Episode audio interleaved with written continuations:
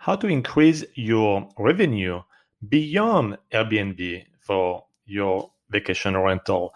A lot of you I know are focused on Airbnb. I know even the title of this podcast is about Airbnb.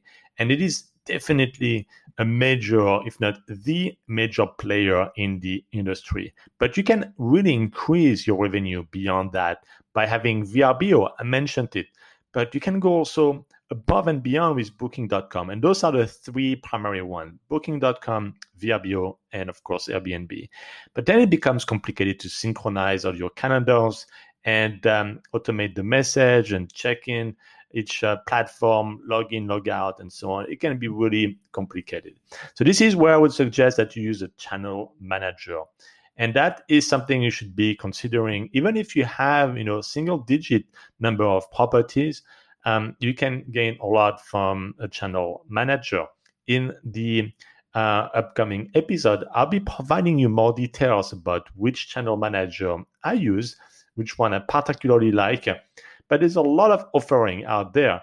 And some of the key features is that number one, you can centralize all of your messages in one inbox. Number two, you can automatically get your own website uh, so you can get direct booking just by importing your Airbnb listings in that uh, platform, that channel manager.